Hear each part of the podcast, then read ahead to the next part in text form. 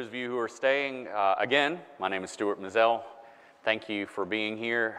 Uh, thank you for choosing to worship with us today, whether in person or online or even listening by our podcast. We're going to continue in our series on connecting with God. And in this series, we've been talking about various ways of how we as human beings actually connect with the divine one, with God Himself. And today we're going to be looking at James chapter 4, verses 6 through 12. Let's hear what this passage has to say about connecting with God. It starts with, But He, that is God, gives more grace. Therefore, it, and he's talking about the scriptures there, says, God opposes the proud, but gives grace to the humble. Submit yourselves, therefore, to God. Resist the devil, and he will flee from you. Draw near to God, and he will draw near to you. Cleanse your hands, you sinners, and purify your hearts, you double minded. Be wretched and mourn and weep. Let your laughter be turned to mourning and your joy to gloom. Humble yourselves before the Lord, and he will exalt you.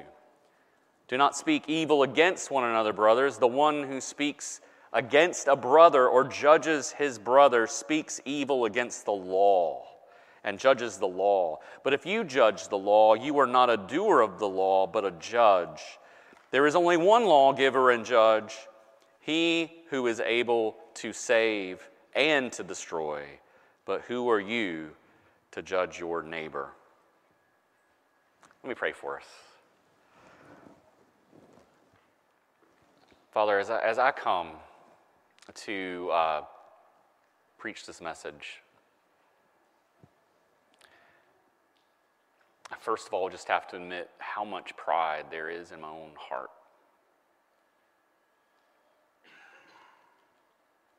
Um, please forgive me. And root that pride out that I could be humble the way Jesus is humble, that I would grow in humility. And I ask that not only for me, but for this, your people, your congregation, that you would root out pride in our lives and cause us to grow in humility. As we say we want to draw near to you, knowing that you would draw near to us, we know we need to humble ourselves so that you would exalt us, so that you would lift us up. So today, I would ask that by your Spirit, you would humble us before your word, that our hearts would be soft and pliable in your hands. And we would grow to be humble people who want to hear from you and connect with you and relate with you rightly through Jesus. And it's in His name we pray this. Amen. Uh, Dr. David Burns is a psychiatrist and author of several best selling books. And he tells the story of a couple in need of real relational help. He calls them Donald and Victoria, not their real names. And uh, there is a lot going on in this relationship. I'm not going to share all of it because it would take too much time. But needless to say, both Donald and Victoria have hurt each other and have been hurt by each other. And that hurt usually leads them to hurt more hurt the other person more. And it's just a spiral that they're in. Probably the last straw for them, in order for them to go to counseling, was when Donald had an affair. And Victoria found out about it and was devastated. The affair went sour, and Donald wanted to come back, and Victoria was willing to take him back, but they needed counseling. And so they went to Dr. Burns. They came to try to salvage their marriage. And in one of the sessions, Victoria says how hurt she was, how humiliated she was, how angry she was that her husband had cheated on her. And Dr. Burns listened, and Donald listened, and then Dr. Burns turned to Donald and he says, Okay, do you have anything to say to your wife in response to this? And this is the quote that Donald said quote, He was sorry about the affair, but thought it was time for her to stop obsessing about the past so that they could move forward with their lives. He was tired of having to apologize over and over and that her constant complaining and criticizing him was bringing him down. End quote. As you can imagine, that apology did not go very well with Victoria. I bring that up because Dr. Burns uh, points out that it would have been better if Donald had, had, had at least admitted, You're right, I hurt you. If he had just acknowledged, Yes, I see that you're angry and I can understand why. If he would have just admitted, Yes, I have betrayed your trust and you're right to be upset with me. If he had just showed compassion and said, Victoria, I'm so sorry that I have hurt you. I want to do whatever I can to make it right. If he had shown any kind of remorse, Victoria, I am so sorry. I can't believe that I allowed myself to mess up our marriage this way. Then maybe they would have a chance in moving forward in their relationship. But underneath it all, Dr. Burns goes on to explain that one of the things that Donald really needed was humility. That if he had shown humility that day, all those other things would probably have come also. Uh, another research psychologist, Natalie Imbock, in her piece, Four Ways to Practice Humility in Relationships, says this Humility is an essential characteristic of meaningful relationships. It inspires growth within each person and nourishes our basic human need for relationships. Humility generates connection and connection is the bedrock upon which we hope, purpose, and meaning flourish. It's the bedrock upon which hope, purpose, and meaning flourish. Did you catch? Humility generates connection. If we want to connect with one another, we've got to show humility, at least at times. If we want to connect with God, humility is vital. In the series so far, we've talked about how connecting with God can only be done through Jesus. That shows some humility. We've also seen that connect to God, when we connect with God, it is partly through engaging with His Word. That also requires humility. Last week, we talked about how connecting with God comes when we pray to God, and that too shows humility. So basically, everything that we've said so far is focusing us on this one virtue humility. And so today, that's what we're going to talk about. Humility is an important, maybe even the important way we connect with God. Humility is an important way we connect with God. Uh, think about the following passages of Scripture.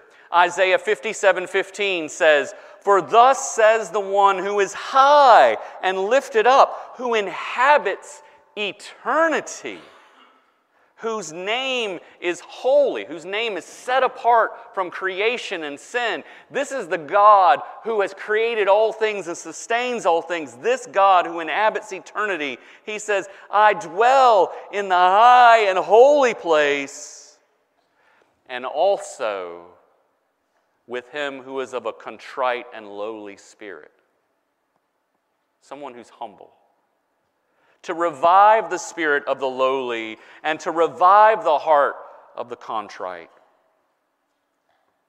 And then we see in Isaiah 66 2 something very similar. This is the one to whom I will look, God says, he who is humble and contrite in spirit and trembles at my word. Ladies and gentlemen, God is near to those who are humble. And if we want to connect with God, humility is right there in the center.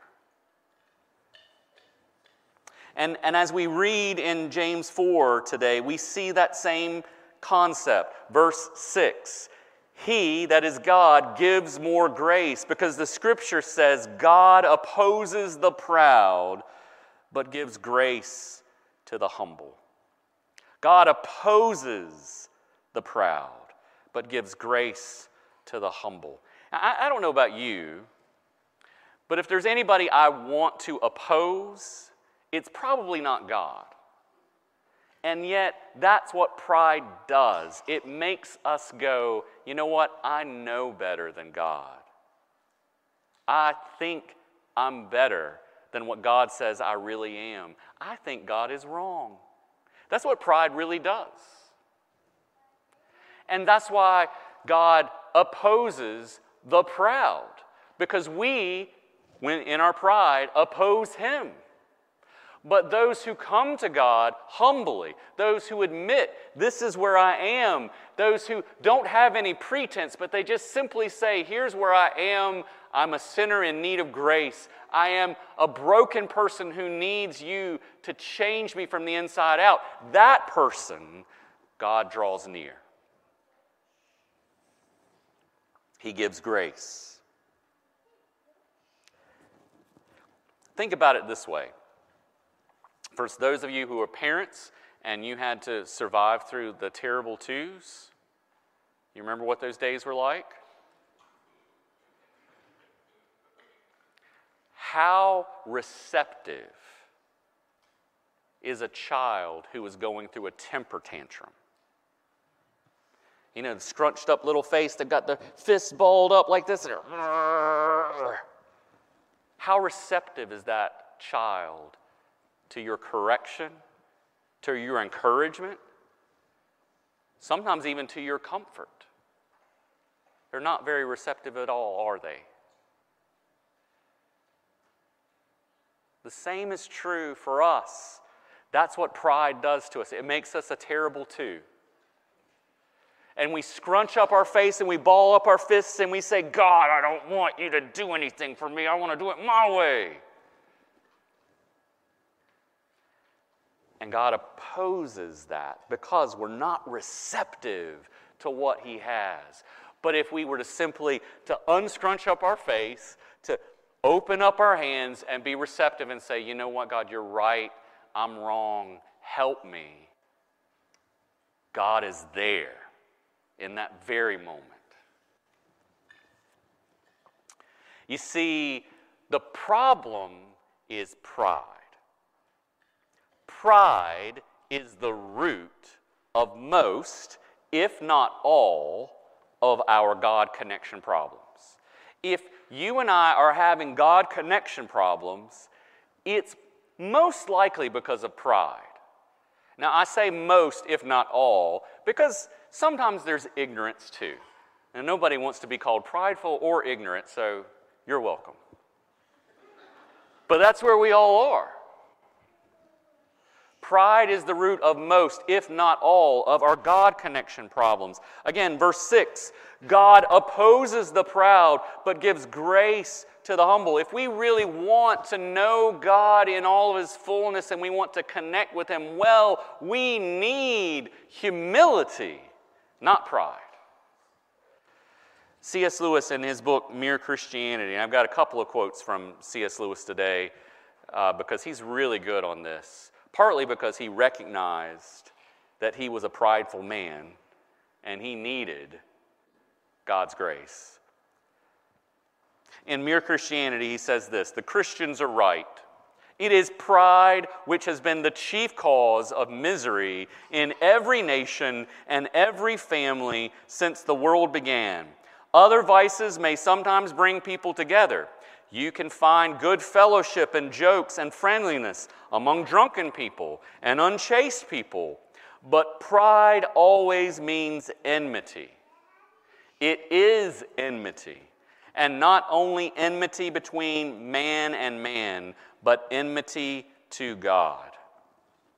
In other words, there are all kinds of other vices, other sins that we commit that they may actually bring people together for a moment or two, but pride always pushes people away. Always. Because we're so infatuated with ourselves that we don't want to have anything to do with anyone else, unless they too are infatuated with us. Think about Donald and Victoria from the beginning of the sermon. I would say that Donald's pride kept him from humbly receiving what Victoria had to say to him. He was defensive. Defensiveness, sign of pride. If someone is trying to tell you how you need to be corrected and you get defensive, that's a pride response. Some people may say, well, Stuart, no, it's a shame response. I'm ashamed of what I've done, and so I react defensively. Shame and pride are the same coin, they're just two different sides. They're the same thing, just in different ways. One is puffing ourselves up, and the other is putting ourselves down because we think we ought to be better. They're both pride. So Donald's pride kept him from hearing what Victoria said, and he became defensive. He dismissed the seriousness of the affair. He, he believed he knew what, it would, what would be best for their relationship, and Victoria just didn't get it. If she would just get it, then their relationship would be fine. He criticized Victoria for talking about how she felt. And all of this is pride on display. And it did not bring Donald and Victoria closer together, it moved them further apart. Let me just say a word to husbands for a minute. If you find, like me, that you're a little bit like Donald, it, it's a good day for us to, to admit that that we, we can be defensive, we can be dismissive, we can hear what our wives have to say to us and think, well, she's just not getting it. If she just understood. Ah. Lord, forgive us and help us to be humble. But you know what? All of us are in this boat because when God speaks His word to us, we have to ask, how do we react to His word? How do we react to God speaking to us? Do we humbly receive what He says to us always, or do we get defensive? Are we dismissive of what God says? Do we believe we know what is best and God just doesn't get it? Do we argue with God or even criticize God for saying things that we don't agree with? You know, just full disclosure, this happened to me just this week. Going through Joshua, and I come across a passage. I won't go into all the details, but I come across a passage and I'm going, What in the world? That can't be right.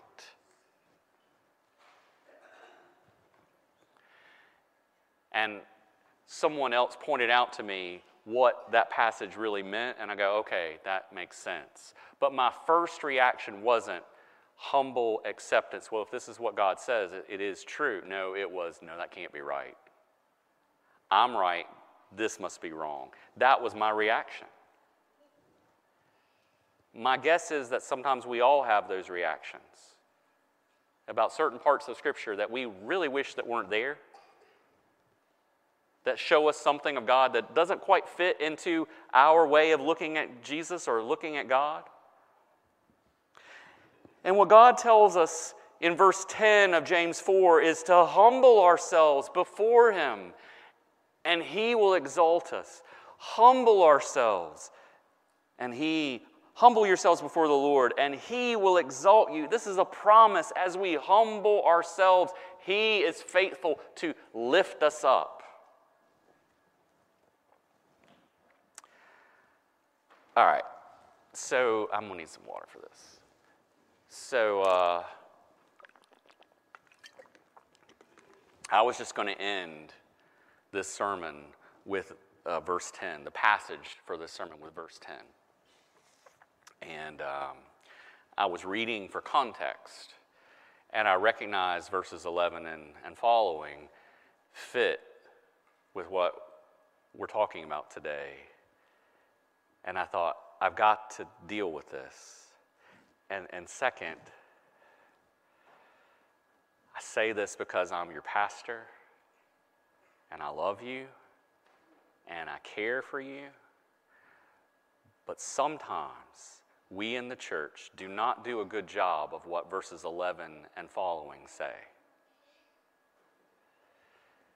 Verse 10 says, Humble yourself before the Lord, and he will exalt you.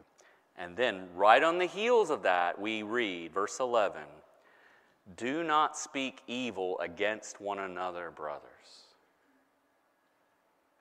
The one who speaks against a brother or judges his brother speaks evil against the law and judges the law. Do you see that? That's pride. But if you judge the law, you are not a doer of the law, but a judge. There is only one lawgiver and one judge, he who is able to save and to destroy. But who are you to judge your neighbor? I don't believe it's an accident that the topic of how we speak about one another comes on the heels of a discussion about pride and humility. When we speak evil of one another, whether it's to another person's face or behind their back, that is pride showing its ugly head. And, church, we need that dead. Because the way we treat each other is the way we treat God. Because we are created in His image. And that very, that very thought comes from James 3, verse 7 through 10. Let me read this to us. Every kind of beast and bird, of reptile and sea creature can be tamed and has been tamed by mankind, but no human being can tame the tongue. It is a restless evil, full of deadly poison. With it, we bless our Lord and Father, and with it, we curse people who are made in the likeness of God. From the same mouth come blessing and cursing. My brothers, these things ought not to be so. If you're thinking, well, I humble myself before God, but then in pride, you're speaking evil of your neighbor, there's still a disconnect. And let's be honest about that. Because the way we treat our brothers and sisters, particularly, is the way we're going to treat God ultimately. Now, if you want to go home and have roast pastor for dinner, please feel free. That's okay. I've come to accept that. But I am asking for each other, please. Let's have some humility and not speak evil of one another. Let's show kindness and compassion and love. You know, one of the greatest ways that I've seen that recently is in this group that's been meeting with Jehovah uh, Missionary Baptist and with uh, Holy Comforter. We've been meeting on Thursdays and we've been talking about racism and how racism has affected our relationships with one another. And I have heard men give testimony of where they were, where they are, and where they hope to be. And I have heard people humble themselves before others and admit that racism is a part of their lives and they don't want it to be. on both sides of the aisle. And you know what that has done? That has caused us as a group to be more knitted together because of the humility that's being shown. The same thing is true with our relationship with God. The more we humble ourselves, the more we'll find we are knitted together with our God. Because you see, drawing near to God requires humility. Drawing near to God requires humility. Let's look at this real quickly. Verse 6 God opposes the proud, but gives grace to the humble. That's the connection. As much as you show pride, you're pushing your way, yourself away from God. But as you are showing humility, God is drawing you to Himself. What is this grace that God gives us? It is ultimately Himself in Christ the Savior who humbled himself to the point of death, even death on a cross, and was willing to be buried, and then rose from the dead. That Jesus shows us what humility looks like. Verse 7 Submit yourselves, therefore, to God. If we're going to have a humble good, connected relationship with God, we have to submit ourselves to Him. I've often said that submission is kind of a dirty word in our culture. It really is. Nobody wants to submit to anyone else because that just doesn't feel right in our American individualistic culture, our society. I am my own captain of my soul. I am the one who makes the decisions. I should not submit to anyone else. Don't tell me what to do. Right? Submission is about saying, I yield. I yield.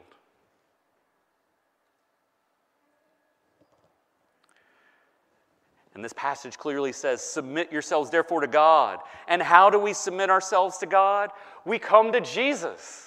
We don't try to do it on our own. We don't try to do a lot of works and say, okay, I'm going to be better tomorrow. I'm going to work hard. I'm going to pray a lot. I'm going to read the scriptures a lot. I'm going to go out and serve people. I'm going to do this and do that. I'm going to join this club and this, this Sunday school class. And I'm just going to do, do, do, do, do. And if you're thinking that's what's going to cause you to be right with God, to connect with God, you're wrong.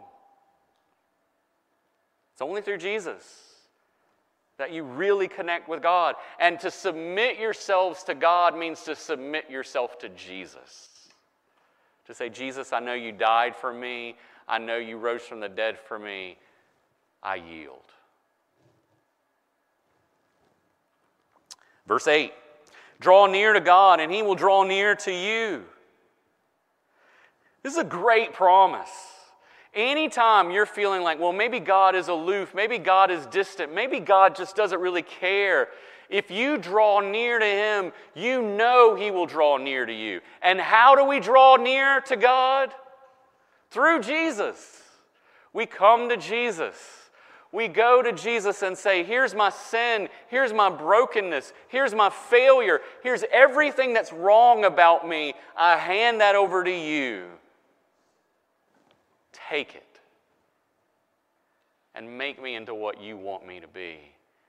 And when we have that attitude, God is near. He is with us in Christ. Uh, uh again, I, I mentioned C.S. Lewis and Mere Christianity earlier. Here's another quote by him, and I think this helps us. As long as you are proud, you cannot know God. A proud man is always looking down on things and people. And of course, as long as you are looking down, you cannot see something that is above you. It's a great turn of phrase. As long as I'm looking down at others, I feel like I shouldn't be up here. I feel like I should be down there. So I'm not looking down on you right now. As long as you're looking down on someone, you can't look up to see God to see the one who gave his son as the only sacrifice that will take care of our pride problem, who will connect us to God. We need humility because in order to know God through Jesus, there has to be a humble heart. And that's why God ends this passage, verse 10 Humble yourself before the Lord, and he will exalt you. And how does he exalt us? He lifts us up into a relationship with him that is set and secure in Jesus. He calls us his children his beloved children in Christ. He even promises to share something of his glory with us in a new heaven and a new earth where we will reign with Christ forever and ever. That is our God saying, if you humble yourself, here is the promise I give to you. If you humble yourself to admit you're a sinner and you need Jesus, this is what you get. That sounds like a good deal to me. So, your action point for today and for always, at least in this life, ask the Holy Spirit to cultivate within you the humility to draw near to God. Ask the Holy Spirit to cultivate within you the humility to draw near to God. Let me, let me take just a minute to tell you how I've found this playing out in my own life. When I feel like I'm too busy to pray, that's when I need humility. I'm not too busy to pray, I'm too busy not to pray. Because it's pride saying, well, rather than pray, I need to do something.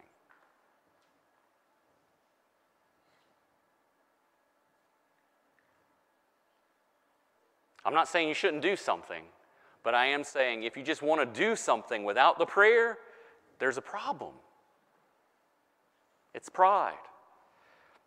I have found that when I go, you know what, I really don't need to read God's word. I don't really need to engage God's word today. I'm good. I know this stuff. I'm a pastor. I went to seminary. I, I mean, this is what I do all my life. I just, I know this stuff. That's pride talking. I need to engage with the word every day because my heart is deceptive and it will lead me astray.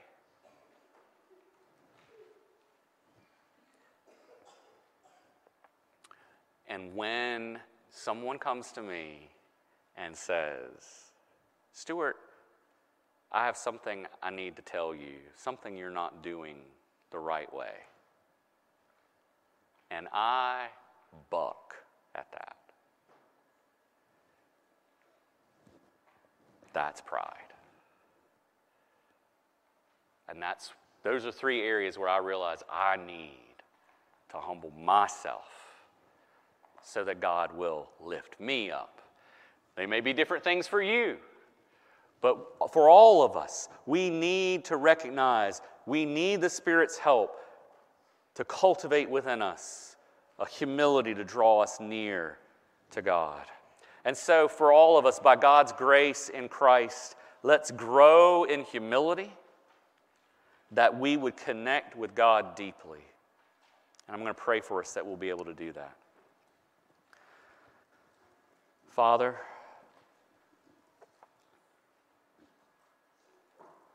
forgive us for our pride. It's a deep, deep problem in all of us. We need humility. So, Holy Spirit, cultivate within each of us real humility so that we will draw near to you. Amen.